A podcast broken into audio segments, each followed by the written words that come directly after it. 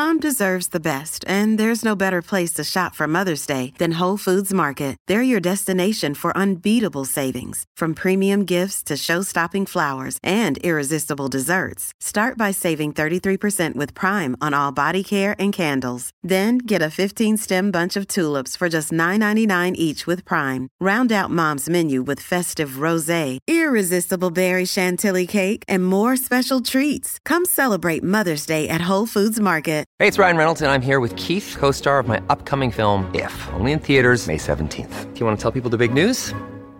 All right, I'll do it. Sign up now and you'll get unlimited for $15 a month in six months of Paramount Plus Essential Plan on us. Mintmobile.com slash switch. Upfront payment of $45 equivalent to $15 per month. Unlimited over 40 gigabytes per month. Face lower speeds. Videos at 480p. Active Mint customers by 531.24 get six months of Paramount Plus Essential Plan. Auto renews after six months. Offer ends May 31st, 2024. Separate Paramount Plus registration required. Terms and conditions apply if rated PG. Another day is here and you're ready for it. What to wear? Check. Breakfast, lunch, and dinner? Check.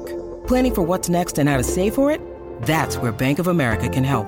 For your financial to-dos, Bank of America has experts ready to help get you closer to your goals. Get started at one of our local financial centers or 24-7 in our mobile banking app. Find a location near you at bankofamerica.com slash talk to us. What would you like the power to do? Mobile banking requires downloading the app and is only available for select devices. Message and data rates may apply. Bank of America and a member FDIC. Football Social Daily with German Doner Kebab. Kebabs done right and delivered right to you via Uber Eats and Deliveroo. Hello, welcome to Football Social Daily, the podcast keeping your finger on the pulse with everything that's going on in the world of the English Premier League. We'll get you up to speed with the latest news and opinion, as well as the transfer gossip doing the rounds. So if you like what you hear, hit subscribe however you follow your podcasts, and you'll never miss another episode of the show again. With a return to top flight action firmly in sight, managers will be scratching their heads day and night deciding who to choose in their squads. Teams will meet to discuss whether new players should be allowed to play. I'll explain what I mean by new players very shortly. Also, we'll discuss farcical friendlies ahead of the Premier League resumption and Ralph Hasenhüttl putting pen to paper on a new Southampton deal. Not to mention the latest transfer gossip, including news on Timo Werner and a possible Serie A switch for Newcastle United's Matty Longstaff. My name's Niall, and alongside me on today's podcast, we have Steve McNaughton and Adam Keyworth. Hello, boys. Good, morning. Steve, I know you had a week off last week. How was it? Uh, it was okay, mate. You know, it was just a bit of decorating at home and you know going to the tip and stuff like that. So that's about as exciting as it got, really. Not a bad week to have off. A bit of sun, Yeah. rare sunshine. No, not bad at all. Like, yeah. So you know, getting the swimming pool blown up and filled up for the kids and stuff like that. You know, Could what I leave mean? it out this week. It'll fill up with rain by the end of the week. It's just the way the weather is in this country. Um, shall we kick off with a review, gents? Why not? This is an absolute belter. It comes from uh, Meist111 on Apple Podcasts. He's in the United States. He says, Can I give Football Social Daily six stars? It's a five star review, but he wants to give us six. Thank you very much. He says, Great podcast with tons of insight and opinions from multiple perspectives. I love that everyone on the show roots for different teams, including some in the lower leagues, and provide a good balance between non biased and outright homer statements. Can't wait for it to be a daily show again. Thank you very much, Meist uh, 110. I called him 111. His name's Meist 110. I apologise. Even got your name wrong. See, that's probably why we don't deserve six stars. Uh, but what a guy. Thank you very much. Very kind review. And if you want to leave a review, please do. Even if you just want to have a go at us, feel free. Just make sure you leave five stars. Then you can leave your nasty comments. You might even get a shout out on the show, uh, just like Meist110 did today.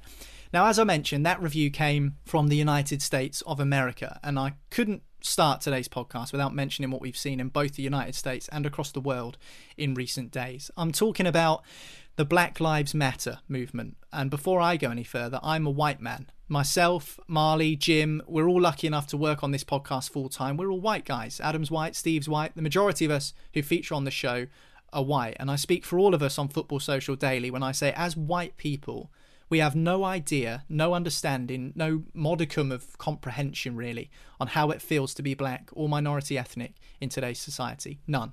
But we can learn, we can educate ourselves, we can fight for the cause. It's a cause which shouldn't need fighting at all, but yet it still exists. It's on us as white people to ensure that those voices that have been dampened, quietened, and in many cases silenced, it's on us to make sure those voices are heard. The Minnesota Freedom Fund, the Bail Project, the Black Visions Collective, Reclaim the Block in the UK, the Stephen Lawrence Trust, Colour of Change, StandWithBree.com, the Movement for Black Lives. These are just a handful of charitable causes and petitions that you can get involved with. If the only thing you do today is learn a little bit more about why this is happening, then we're one step closer to a change. Football's called the beautiful game, it's called the world game, but racism rears its ugly head all too often in our sport, and as white people, we haven't done enough. Football hasn't done enough. We must do more. We have to. And we've seen the football world show their support for the Black Lives Matter movement in several ways recently.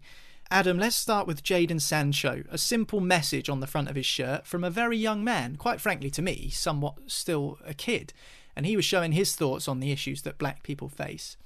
Political messaging, for, well, for desperate want of a better expression, is forbidden in professional football.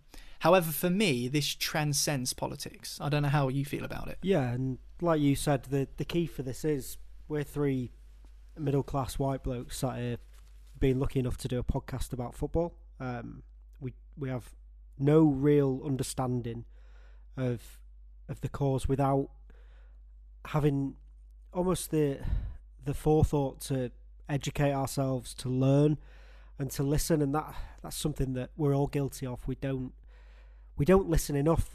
This this Black Lives Matter cause goes on every single day, but we only seem to take note when when one of these tragic events happens and more people are speaking out. So it's on us, like you said, to to do that. And footballers have the platform to make real change. And somebody like Sancho, who's come from a minority background, um, quite a hard, tough upbringing by uh, what he's said in the past, him to be able to be on global television, putting forward a message that he believes in, and it's it's not.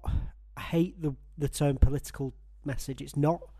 It's just him standing mm. up for what he believes in and what everyone else is fighting for with him. So, I think it's it's imperative that footballers, when they can, use their voice in a positive way, and that's exactly what he was doing. Um, we saw it mm. from him. We saw it from Weston McKennie. We saw it from uh, Hakimi from Dortmund as well. And it's important. Mm. I, there's one thing that I absolutely hate, um, and that's when people tell sports stars, past, present, to stick to sports. That I totally that, agree, Keezy. I'm so glad you said that. I see that all the time on Twitter when people say, "Oh, you know, stick to football but, is what you're good at." I mean, you don't tell a construction worker to stick to laying this, foundations and stick to building walls. I mean, people are allowed an opinion on things. Of course they are, and footballers have the platform to express the opinion that we don't. And football is at its very root a, a working class sport, or always was in the past, and players are fortunate enough to come through and be super talented at what they do, and then they have that platform and deservedly so. It's not about sticking to sports, it's about using that platform to be active and to really put forward a message. And I've seen that there's a lot of things coming out of FIFA saying actually don't punish them for mm. that, but they will punish them for other things. So you can't pick and choose. Footballers are allowed to have a voice, whether you agree with that voice or not is is up to you. But I think what Sancho's done and I, have praised him for this in the past. He seems mature beyond his years. Um, the the likes of himself and Sterling have always spoken up for themselves and for their communities, and I think they should continue to do that, whether they're punished or not. If they, they are punished, then let them continue, because it, it shouldn't stop them. If football's going to be so just awful in that it's not going to allow them to say what they think, then we'll we'll stick with the players, and, and we have done on this show before, and we'll continue to do so. But I'm impressed that at such a young age, he seems to have such a mature head on his shoulders, and he's he's not frightened about FIFA saying right, you're going to get banned. He he doesn't care. He's just he's sticking up for himself and his community, and it's something we need to do as well. We need to stick up for them when this happens. So mm. fair play to him. I agree, and you know we see these pathetic fines dished out for racist behaviour from the authorities. Absolutely pathetic. You know, how is that a deterrent in any way? I mean, the education needs to be improved. We need to do more as a game. So it would only just prove how poorly judged some of the authorities are if they were to punish Sancho and the like for those messages. And as you say, I totally agree with you for desperate want of a better expression than political messaging because I think it runs deeper than that. Steve, we've seen clubs and squads in training take a knee in their respects that they're paying to, to George Floyd. What's your take on the whole situation? I mean, I think personally we need to be doing more as a game and as a sport entirely. I just don't think we've done enough, particularly a sport that kind of prides itself in being called the global game or the beautiful game. Uh, yeah, I wholeheartedly agree. I just, you know, echo the sentiments of what you two gents have just said um, on the subject. I'm, I'm absolutely horrified by what I've seen in recent times, and obviously my thoughts are with George Floyd and, and his family and everyone close to him at the minute for that unspeakable situation that, that happened. And I agree, we have to do more as a society, we have to do more as individuals, and we have to keep promoting the message and you know and, and, and, and making sure that you know inclusion is, is paramount and you know educating people that are struggling with that or struggling to wrap their, their head around it and um, and become a more you know um, cultural society. I like the fact that the, the football players and teams do use their platform for good.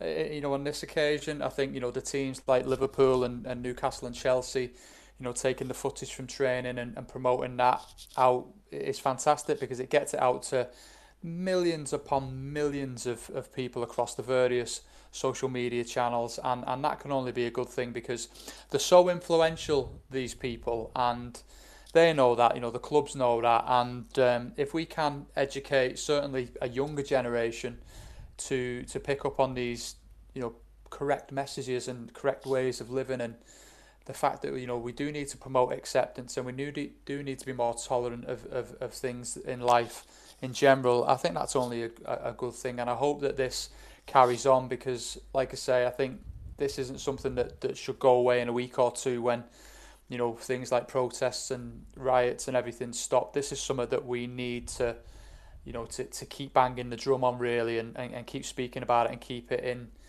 you know, in our awareness. You know, but pretty much like you know mental health. You know, this this is something that needs to be educated from from a very young age and. You know, and, and we need to be be more civil about things. And you know, I, I'm just really, really saddened by it at the minute, and I've struggled to process the last, you know, few days while all this has been going on and, and get my head round the whole situation. Unfortunately, I think I think what's what Steve said's right that it's about keeping it at the forefront of of everything that we do, both in sport and ev- everything else that we do. Really, like we say, we're we're honest and we have to be honest with ourselves and say we're uh, as a podcast and as as an industry at large, we're we're very white middle class men and that has to change. And like like we've said, this can't, this isn't going to go away. It hasn't gone away. This is why it continues, and this has to be the point where we say, look, we need to learn from from what these protests mean, and we need to educate ourselves. At I found at a point yesterday that I felt. I almost felt a little bit silly that I didn't know enough about what was going on. So I've what I thought what can I do as a as a fortunate privileged white male. What what can I do to help? And luckily, people have put online, and you've said you said at the start of this podcast, there's so many places you can go to to read, to donate, to to help, and to almost push this into everyone's just subconscious. We we need to keep this at the forefront, and whether that's reading books or like say donating to to funds that are going on. It's something we can do, and it, it is all about. I saw John Amaechi this morning, um, who always speaks so brilliantly on on race, saying that it, and it's something that many have said. It's not just good enough not to be racist. You have to be anti-racist and be active in being anti-racist, and that is having honest conversations with yourself, with with your friends. It's it's one thing putting things on social media, um, but it's another thing speaking to people off social media. If if you looked at social media over the last few years, Trump was never getting in, Brexit was never happening, and and the whole Trump thing on social media always makes it look like this is the only opinion, but it's not. Um, we all live in a bubble on social media that there's people outside of it that you have to have these conversations with, and I really hope that what's gone on and over the last week and over the last years, especially, that there is going to be some good that comes from this, and it's it's on us to do so. But it, it's good that we can talk about it openly on on a, a sports podcast. That uh, hopefully football can be a driver for it. I, I said to you before we came on air, football during this this whole crisis that has gone on for the last few months with coronavirus and everything that's come with it. Football's been almost weaponized as this is a morale booster. Football coming back is good. If football is that big a deal, then football can make real change. Surely, and it's on the authorities, but it's also on us as fans to push authorities and push people who are in power to, to make these changes. So, hopefully, we can do that, and uh, I imagine we'll all we'll all be doing our best. Mm, I agree. I remember 15 years ago, as an 11 year old, queuing up outside the Nike store in Oxford Street in London to buy a stand up, speak up wristband. I remember them. Yeah, yeah.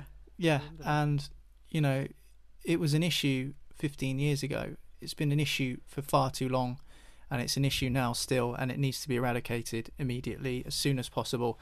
And the more we can do as a game to to enc- to encourage that and to make sure that it happens, the better the world will be. Let's talk about Premier League football because that's what we're here for here on Football Social Daily, and let's talk about the Premier League restart because Premier League clubs will be discussing what players they're going to pick, mainly the managers, of course. The squads need to be registered to the league, and many clubs have omitted players who had long term injuries. Now, with the two, three month layoff, many of those players, Steve, have come back to full fitness. So we could see totally different squads to the ones we initially would have expected if the season had carried on its normal trajectory. I know Tottenham have said that they've got a fully fit squad. We've seen players, um, for instance, like David Brooks at Bournemouth, who hasn't played a single minute of Premier League action this season. He's available again for Bournemouth, and they're in a relegation scrap. So, in terms of the integrity of the league that we always keep hearing about, it'd be interesting to see what the kind of uh, the pathway is for clubs in terms of what players they're allowed to use and which ones maybe would be considered unfair. Yeah, I think it's a funny one really because it's it's quite new information to me this that, that, that this is a thing, and um, I've been trying to kind of wrap my brain and think like you know is um, who who benefit massively from from this you know potential new legislation really. And the first player that, and Adam will be able to correct me on this as a Man City fan because I'm pretty sure I'm wrong but it was Sane included in the Premier League team? Because he got a injury severe injury quite early didn't he? There's, there's no doubt about it. Leroy Sane is, is a massive boost to Man City because of uh, you know he's such a brilliant mercurial player and um, you know will City be a better team with with uh, Leroy in the in the, squad? Absolutely, will be. So I think it's just one of them things. I think it's just when you're looking at having three months off football, like we've had, and all the moving parts that are involved in getting the season restarted. I think it's just one of them things that's going to happen, and it's not something that's causing a great deal of concern to me personally, because I think, it, you know, for my club, for example, we've not had anyone who's on being on a significant long term injury um, this season. We've had people that have had eight weeks out and um, and, and so on and so forth for various muscle muscle injuries, but we've not had that really serious injury. So I just think it's just one of them things. Let's put it into the mixer and let's crack on, and you know get things started in a couple of weeks, and and see how the land lies. Sane was included in the uh, the squad that was registered in September, the 23 man squad. Um, but he just hasn't played a game this season. I, I think it's um, I kind of agree with this, you know, only because the way that all the other rules are changing and all the other things, being able to add in players who you had in your club but were injured, I think is fair enough. I think it's fair. case. Um, I think I think in the in the grand scheme of all the mad stuff that they've they've come up with, I think this seems to be the fairest one. Um, and there's no you know, nothing suggesting that a club like Norwich couldn't come back and win all of their remaining games. It is almost like the start of a new season. We've had a longer break between the March the 13th and June the 17th. That is a longer time period than the usual pre-season between the end of one season and the start of a new fresh one. So, I mean, we could see some strange results. It's almost inevitable that we're going to see some weird fixtures and, and weird scorelines thrown up. I, I think we've talked about this before that um, I think there will be some mad results when when teams come back because without the home advantage atmospheres and Um, especially Liverpool could come back and win the league within the first uh, match week, and then Liverpool are in a position where they they kind of not foot off the gas at all, but you you're looking at it thinking, oh, if we're going to Anfield and we really need a result, Liverpool are kind of done in the Premier League, and that's that's not saying that they'll be complacent or anything, but it it just is the case that they might be just I don't know looking the other way. So, um, I'm I almost have a, a morbid fascination with football coming back in general in the Premier League that I've no idea what to expect. I've no idea really what to think, and I just kind of want to see what's going to happen with it all. But I'm just, I don't know. I I've said throughout this whole thing, I, I didn't really want it to come back this year, but it, it is. So let's just see what happens with it. Um, I think I, it's because the convention of football as we know it, the Premier League as we know it, you know, certain start dates, certain rules, certain frameworks and parameters that we've been so used to over the last 30 years of the Premier League almost have just been completely flipped upside down and turned on their heads. And I think that's why it's so fascinating because nobody knows how to deal with it. You would have thought that the Premier League would have had a contingency plan, not for a pandemic, but certainly for unforeseen circumstances. But now we're really sort of figuring out uh, what the real issues are and, and how things can get uh, back up and running again. What's interesting to me, Steve, as well, because we're seeing players and staff members getting tested over and over and over again uh, to make sure that they aren't coronavirus positive. But if players or staff members test positive for COVID 19 in the next week or so, it's likely they're going to miss the resumption of the season because the quarantine period is 14 days, which overlaps the resumption date of the season. So, you know, there's still plenty of um, of obstacles that can trip clubs and players up. Yeah, definitely, and it's something that we need to be mindful of. I think you know we can be encouraged by the testing so far and the fact that we got zero on the last round of testing, but it's so fluid. It's going to change and you know, I wouldn't be surprised if we did, you know, uh, what nearly 1,100 tests and, and we got a dozen back or something, you know, at, at one point. And again, when we're talking about 25 man squads and stuff like that, if let's say, for example, heaven forbid, one of our front three in my team, you know, are, are diagnosed positive with coronavirus, that is a massive leveler if, if one of them, you know, misses the start of the season. And it's just something we've got to be mindful of, and we've just got to keep, you know, promoting um, the guidelines and following the guidelines and hoping that you know we can keep it as close to zero as possible really. And i think i think like steve says there there's there's the positive test but there's also going to be injuries. It's it's guaranteed that there's going to be more injuries if if you just work off the the facts that have come with um, the resumption in Germany. There's so many more injuries than there were in the normal season because players are as some people have said cold. They're not quite used to the intensity and i know that the Premier League has plans to play friendlies and things, but it's going to be the teams with bigger squads are going to benefit the most from this. I, in my opinion, because they're going to have that flexibility and fluidity to to work this out. But it, it just feels like Keezy that every time they think that they've come up with a good idea, they've missed a piece of the puzzle. And you mentioned yeah. friendlies there. Clubs will be allowed to play friendlies before the restart. However, the venues must be no more than 90 minutes drive away.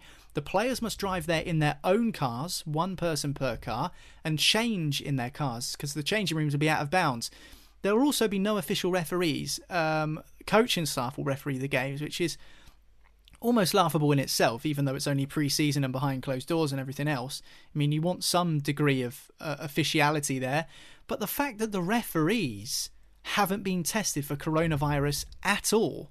I mean, they're a huge part of the game. I mean, we're always thinking about the staff and the coaching staff and the players. The referees and linesmen have not been tested for coronavirus. How have they been omitted from this? How have they been completely avoided from, from having to test uh, for COVID 19? I mean, that's a baffling thing for me.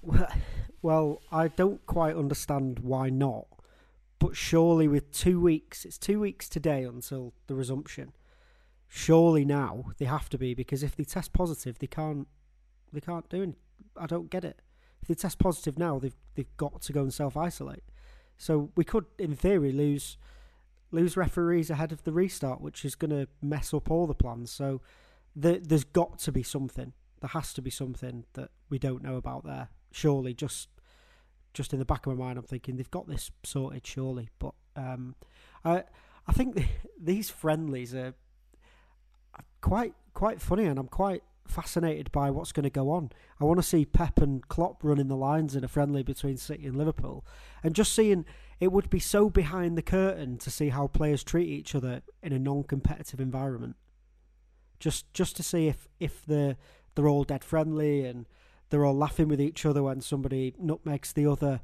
I'd love to see stuff like that. We won't see it because there'll be some ridiculous things going on that the clubs don't want us to see, and you'll see some really bad fitness and things like that. But it's uh, it's it's all just fascinating. I think the whole thing, and we've we've said it time and time again, is it's like a morbid fascination that we don't really want to see it, but sod it, we're going to just look at it and think, wow, what what is going on here? So this is just another thing. Steve, your team Liverpool, obviously 25 points clear at the top of the table, massive gap. The chances are almost 99.9% certain that you are going to win the Premier League title.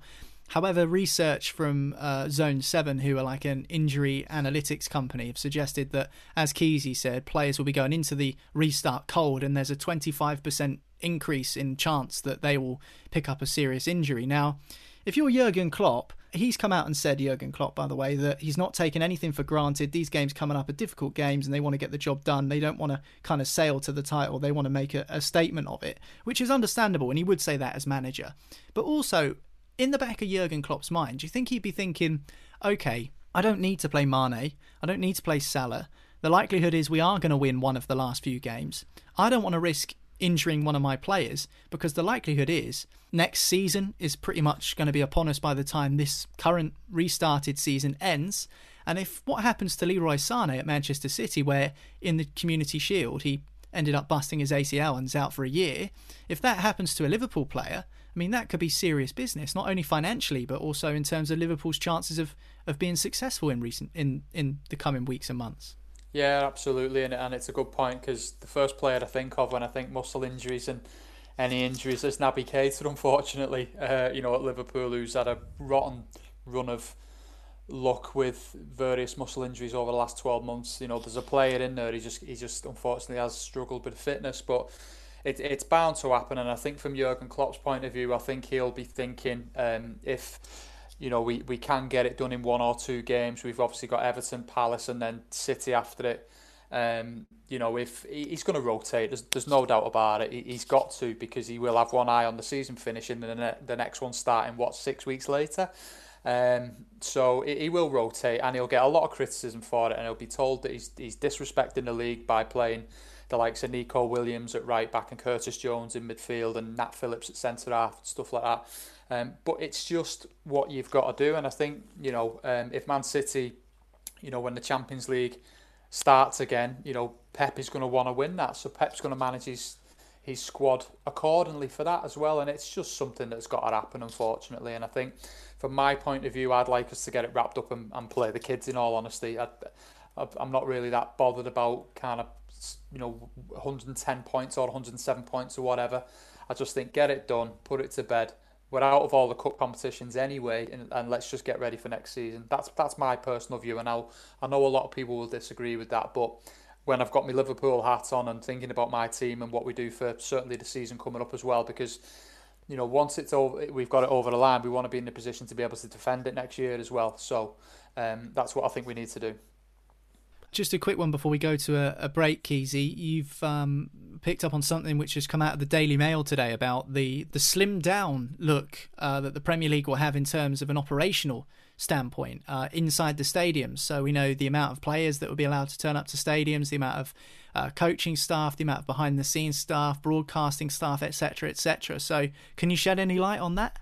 Yeah. Um, so this is where things do get quite weird when you look at the breakdown of how many people are allowed in the stadium. Uh, we already knew that a maximum of 300 people will be allowed in a stadium for each game. Uh, but there's some other things that Mike Keegan seems to have got the scoop on for the Mail.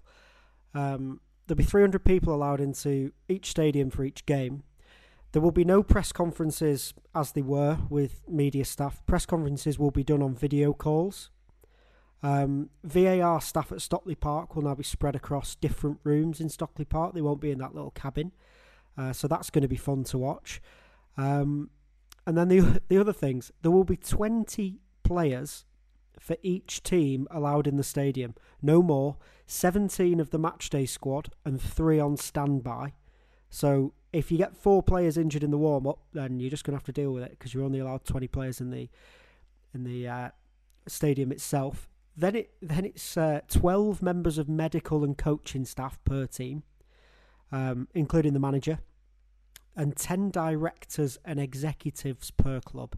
Don't ask me why, because that's a bit stupid. The, then things start getting really weird. The host broadcaster is allowed 98 staff inside the stadium plus 75 staff off site. Um, it's well down on normal numbers apparently, and there's usually a lot more. There will be allowed 25 written press and 15 radio broadcasters.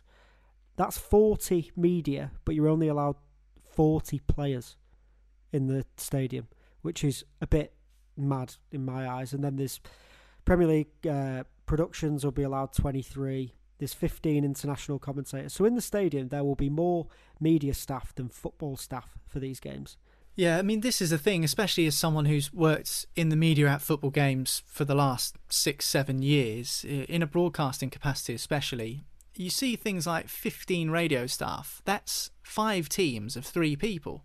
I mean, you don't need that many radio commentators, and I know rights are an issue, but for instance, if it was Manchester City versus Liverpool, you'd have Radio Manchester there and Radio Merseyside there, two different commentary teams commentating on the same game. Now, is that necessary? Probably not. Especially if, if, if the you know main broadcaster would be there anyway, it doesn't make any sense. So you I don't do think that this could be even more this could be even more scaled down. Yeah, you don't need to be there as a as a radio reporter. Surely, in this in this current climate, there is a way that you would be able to commentate from uh, an external source, be that uh, outside or be be that at, at home. I know that there's always a delay, but if you got the uh, proper feed of the game, you'd be able to do it. It's what, what I've seen when working at clubs before. That's how a lot of it can be done. You can do it just by taking the feed and reporting over it. So Yeah, it call it off tube in the industry. We we call it off tube. Yeah, you just watch the TV footage and commentate on it. it seems well over the top, especially with what's going on, and we're trying to be really s- slim down. It seems over the top, but um, this is the way it is. There will be 300 people in a, a 50,000 capacity stadium. Mm. Lots to muse over ahead of the Premier League's return on June the 17th, and we'll be talking a little bit more about what players might be involved next season as the latest transfer gossip has been doing the rounds. We'll also be talking about Ralph Hasenhüttl, who signed a new four year contract at Southampton. But don't forget, Football Social Daily is sponsored by German Doner Kebab, authentic kebabs with lean meats, hand toasted breads, and signature sauces. You can search for your nearest GDK restaurant on Uber Eats and Deliveroo. This is Football Social Daily. We'll be back after this. Football Social Daily with German Doner Kebab. Get it delivered to your door via Deliveroo or Uber Eats. Football Social Daily. Subscribe to the podcast now so you never miss an episode. Welcome back to the podcast. My name's Niall. I've got Adam and Steve alongside me on today's show. We've been discussing the Premier League restart, which is, of course, a matter of weeks away now, just over two weeks until we see our first Premier League action for three months. March the 13th was the last time a Premier League ball was kicked, and now the season is set to resume. Now, Premier League football was trepidatious for Southampton at one point earlier this season. It was certainly looking likely that they might be sucked into the relegation zone on more than one occasion and might even drop out the Premier League entirely. Ralph Hasenhüttl, who arrived at the club in 2018 from RB Leipzig after a reasonably eye catching spell over there in Germany, has recently signed a new four year contract at the club. Now, for me, it takes great difficulty to talk about Southampton on this podcast as a as a vehement Portsmouth fan, but this is Premier League news, and so therefore we should probably talk about it. Rabbit Hutch has done pretty well, hasn't he, Steve? Considering a 9 0 home defeat, the worst home defeat in Premier League history, uh, was inflicted upon his side earlier on this season. So, I mean, as, as difficult as it is, and I'm not giving him any credit, but from a wider perspective, people would say he deserves credit for the way things have turned around. First of all, welcome to the podcast, Southampton fans. Yeah. Um, you know, good good to have you with us. don't take it, don't take any notice of our, our Niall, you know, who's got his Portsmouth hat on. Um, yeah, I think uh, Hasenhüttl, I like him. Uh, you know, I think he's he's he's good for the Premier League. I think he's done a a, a good job at Southampton. Um, you know, did they spend enough money Southampton? I'm not sure. Um, but I think the board deserve a lot of credit for sticking with him after the 9 0 drubbing they got at the hands of Leicester at home, which is. Can you just repeat that for me, please, Steve? after the 9 0 drubbing they got at home versus uh, Leicester. But they've stuck with him, and, and he, you know, there was a point where he started to pull a few results together and obviously get him out that bottom three and get him climbing up the table a little bit. And it goes against what a lot of clubs would do. Really, a lot of clubs would have would have sacked Hasenhüttl a, a long time ago, uh, just out of sheer embarrassment of, of that result. And um, you know they've not done it. They've stuck with the man, and, and they've reaped the benefits of it. And they've they've looked at it and said, you know what, we've got we've got a manager on our hands here who, given the right resource and given the time, can probably do some some you know exceptional at Southampton. Because let let's face it, Southampton are a relatively small football club. Sorry, Southampton fans, but um, you know, so the, the the reality is, you know, it is going to be mid or, or bottom half of the table uh, every season, and I think.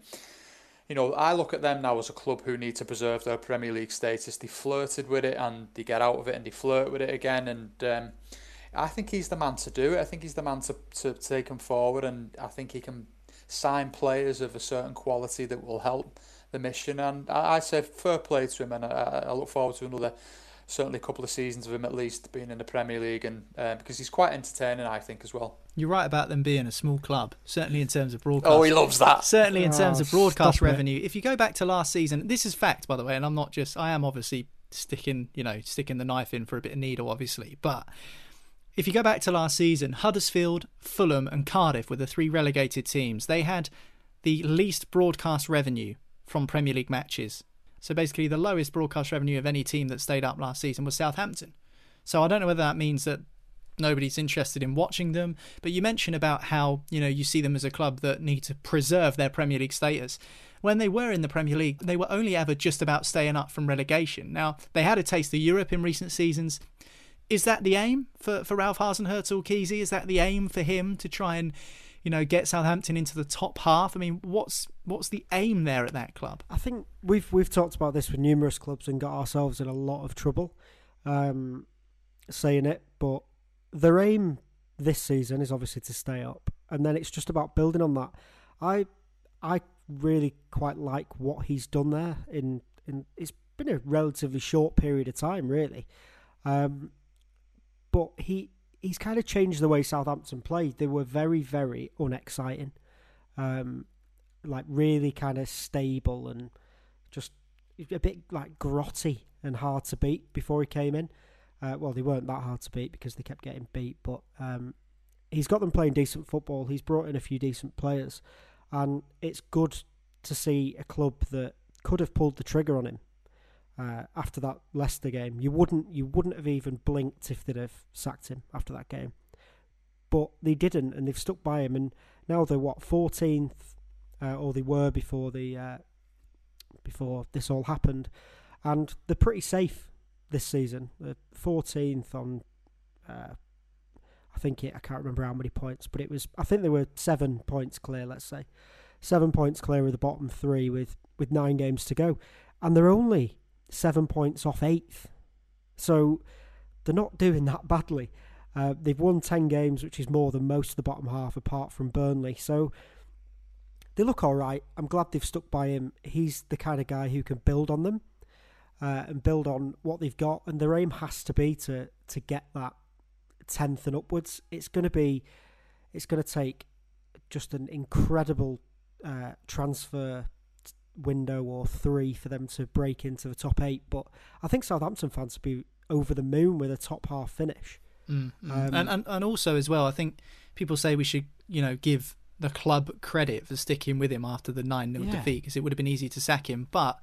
I mean, it would have been something like their fourth manager in like three years because they went through managers at a rate of knots. You know, they went through Pellegrino and then Hughes and then Hasenhüttl. I mean, that's a lot of payoffs. And like you say, they're not one of the most wealthy clubs in the Premier League in terms of the revenue they bring in. So I, I don't think they maybe could have even afforded to pay Hasenhüttl off. So I mean, I think yeah. maybe that that's something that should be looked at. Also, I, I do like I call him Ralph Rabbit Hutch because that's what his surname translates to in, in German. Yeah. He also called Fratton Park the best atmosphere he's ever seen at a football ground. So I'll, I'll happily take that stop, from him. Stop putting the knife in. Um, I think I think the other thing is Southampton, by all accounts, moved heaven and earth to pull him away to Southampton. He was a really highly thought of manager going to Southampton, and almost in the Pochettino mould, where you can you can see that he's trying to bring a, a real different style of football uh, into a club that was pretty stale before he came in. Let's let's be honest. Uh, Mark Hughes doesn't do anyone any favors at any club that he goes to, and I have no no uh, regrets in saying that, especially as a City fan and seeing him have everything that is disposal. Never mind. I don't even want to go down that road. but uh, I'm really glad that they've stuck by him being totally neutral to Southampton and not really giving a toss. Um, glad they've stuck by him, and I hope that he's given a little bit of money to play with just to see what he can do because he looks like a really good manager. So give him a bit of resource and see if he can really break into that top 10 it's it doesn't seem a million miles away when you look at the state of some of the clubs in the in the bottom half especially you've got Everton and Newcastle above them Palace Burnley and then above that you've only got uh, Sheffield United who are the surprise package other than that you've got Arsenal Spurs Wolves United Chelsea Leicester City uh, Liverpool so there is a chance for them to kind of take that spot that Burnley have taken over the last few years and make it their own. And there's there's nothing to say they won't. They've got they've got some really exciting players in that squad. I know that uh, Niall won't thank me for saying that, but they they've got got some decent players for for a team who we say have been pretty stale. They've they've got a couple of good goalkeepers, which is a, always a good start. They brought in some really quite powerful centre backs with Bednarek, Vestergaard. Jack Stephens looks all right. They've still somehow got uh, Bertrand. Soares went off to Arsenal in the weirdest loan deal ever. Uh, Yan Valery's done quite well for them. The the midfield is very solid. Højbjerg, Romeu, and Ward Prowse, and then they've obviously got some decent attackers in Djenepo, Redmond, Boufal, and then Danny Ings kind of saved them from real misery. So some good things going on there. They just need to build on it and see where they can end up. I think that's it. They're okay, aren't they? They're okay. They're they're average, and you know they want once they sort of make some decent additions. They've kept hold of a manager. Um, if they make some decent additions, then they probably can think about kicking on. Just a quick side note on Hasenhüttl: if he sees out his contract until 2024, he will be the longest-serving Southampton manager since 1991. Right then, time to move on to some transfer news. Liverpool have been after Timo Werner for absolutely ages, Steve, but it's been revealed now that there's only 12 days left to trigger his £50 million release clause. Now, I remember talking to you several times before the coronavirus suspension of football, and you said he's on his way, it's going to happen, they're going to trigger the release clause. And then, of course, COVID 19 um, unfortunately struck, and things might have changed in the Liverpool picture since then. Yeah, it's it's a funny one because you know Klopp is, is desperate for the player to sign for Liverpool. The player is more than desperate to come to Liverpool, as he said in many of his you know his his interviews with the media after games and um, so on and so forth. And you know it's it's just a shame because you know spending fifty million pound on a player is in the current climate is I don't think is great form, but there's a chance where if Chelsea or Man United come in for it, Liverpool's hand might be forced a little bit. The only thing um, I'm looking at from it is that we've not had a a, you know a big transfer window for what three windows now. We've not really spent any money uh, in the last three transfer windows. So uh, I think we signed Minamino in January for seven million quid, which you know let's face it is is, is not a massive amount of money in terms of transfers. And um, I just think that it might force Liverpool's hand, but we've got a, a, a, a gentleman called Michael Edwards who looks after the deals um, at Liverpool, and he, he's a very, very tough negotiator.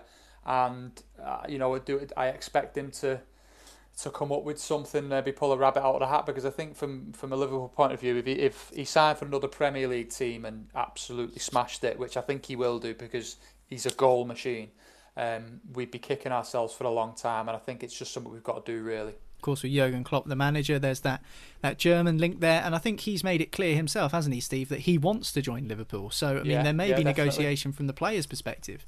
Yeah, I think it. I, I still think it'll happen, but you know, I think the problem is with this release clause. If 12 days passes, you know, Leipzig can then turn around and say, well, it's 100 million now. Uh, you know, because he's this clause expired and he's an absolute goal machine.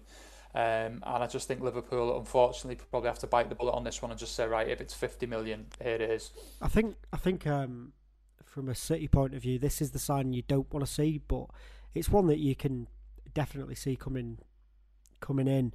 The thing with with Werner in particular is a bit like Firmino. He offers a lot more than just being your out and out striker, and I've thought for a while that in that Liverpool squad, there's probably two positions that they can strengthen their depth in, and striker's probably one of them. I know that Origi's come up with some outrageously surprising clutch goals over the last few years, but he's not the backup striker you want if you want to continue to dominate. If if Firmino was out uh, at the same time as Salah, you don't really have that option.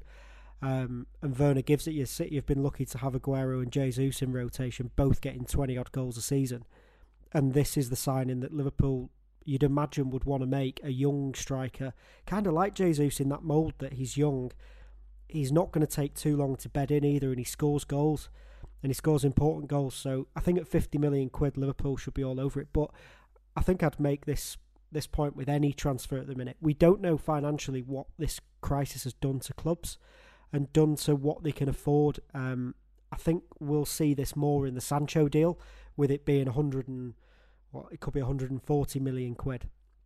Um, this could affect things because clubs might not have as much as they thought they would have had three months ago. So I still think 50 million quid, and this sounds outrageous, is a is a, just a drop in the ocean for a player like Werner if you can get him at that price. It's the same with Havertz, isn't it? Yeah. Both... yeah it, it, does sound like a good fit, though, doesn't it? God, I mean, yeah. let, us be honest, Werner to Liverpool, it, it, does sound like a good fit. Player wants it, club wants it, but obviously there's that stumbling block of the release clause. And just a quick final one uh, Newcastle, they've stalled for absolutely ages over a new deal for young midfielder Matty Longstaff. He's now been offered double wages to play for Udinese in Serie A. He's been offered £30,000 a week as opposed to 15000 He's not featured in the squad inherently from uh, Steve Bruce. He's been left out a fair amount of times. Did score in his debut against Manchester United, of course. Uh, many people will remember. Is this a no-brainer, Steve? Head over to Italy, one of Europe's top five leagues, play for Udinese, double the wages. A young player going over to Europe. We've seen that before. Kesey's just mentioned Sancho. Would this be a good move for the young lad? I think he'd be mad not to do it. In all honesty. I think you know, go and sample a different culture, go and sample a different league, get a load of games under your belt. You know, if they're going to pay some decent money for him, and you know, go and make a bit of a name for himself. I think young players have had success elsewhere. If you look at the Bundesliga, in particular, you know, we've not really had got an export who's you know gone and done it in Serie A as of yet. Um, so yeah, you know, why not? I think you know he's he's a very young guy. He can come back to the Premier League should it not work out, and. Um, I think he'd come back and command decent money if he come back to to the league anyway. So I'd give it a whirl if I was him, and I think Newcastle are probably going to have to go. Actually, we're going to have to do something here. Yeah, and I think it's a yeah. it's a damning indictment on the way Newcastle have gone about their business as well. I think if I was Matty Longstaff, um, you look at they brought in Joelinton, who by all accounts on ninety grand a week, and Longstaff has been trying to sort out this new contract, and he's been on fifteen, which is just a fraction of what this big signing who's coming in had very little impact is on. Um, you'd got to look at that and say, well, sod it. If you're not going to pay me what I know that I can be worth, he's not asking for 90 grand by all accounts. He just wants a chance at his hometown some, club. Yeah, a leveler. And he's a, he's a Newcastle fan. He's come in, he's been really impactful, scored some good goals. He looks a good player. If I was him, I'd just be saying, right, well, I'll go over there. You sort yourselves out, and then bring me back at a later date. Because, like Steve said, it's a it's a great opportunity to sample a new culture, to to play a different style of football. And I, I love the fact that young English players are doing this.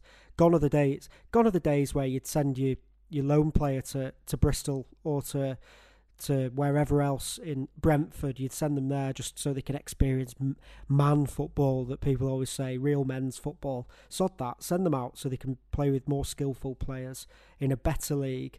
And as we've seen with the Bundesliga, there's five or six English players who've gone out there and made real names for themselves. So good on the young lad. Yeah, totally agree. Anyway, that's it for today's Football Social Daily. Thanks very much, Steve. Thank you, Adam. Thank Cheers, you. gents. Don't forget to hit subscribe. You'll never miss another episode of the podcast again. But that's it for now, and we'll see you on Friday's Q and A podcast, where you can send in your questions via our social media channels. Just search the Sports Social on Twitter, Instagram, or Facebook. That's it for now. We'll see you then.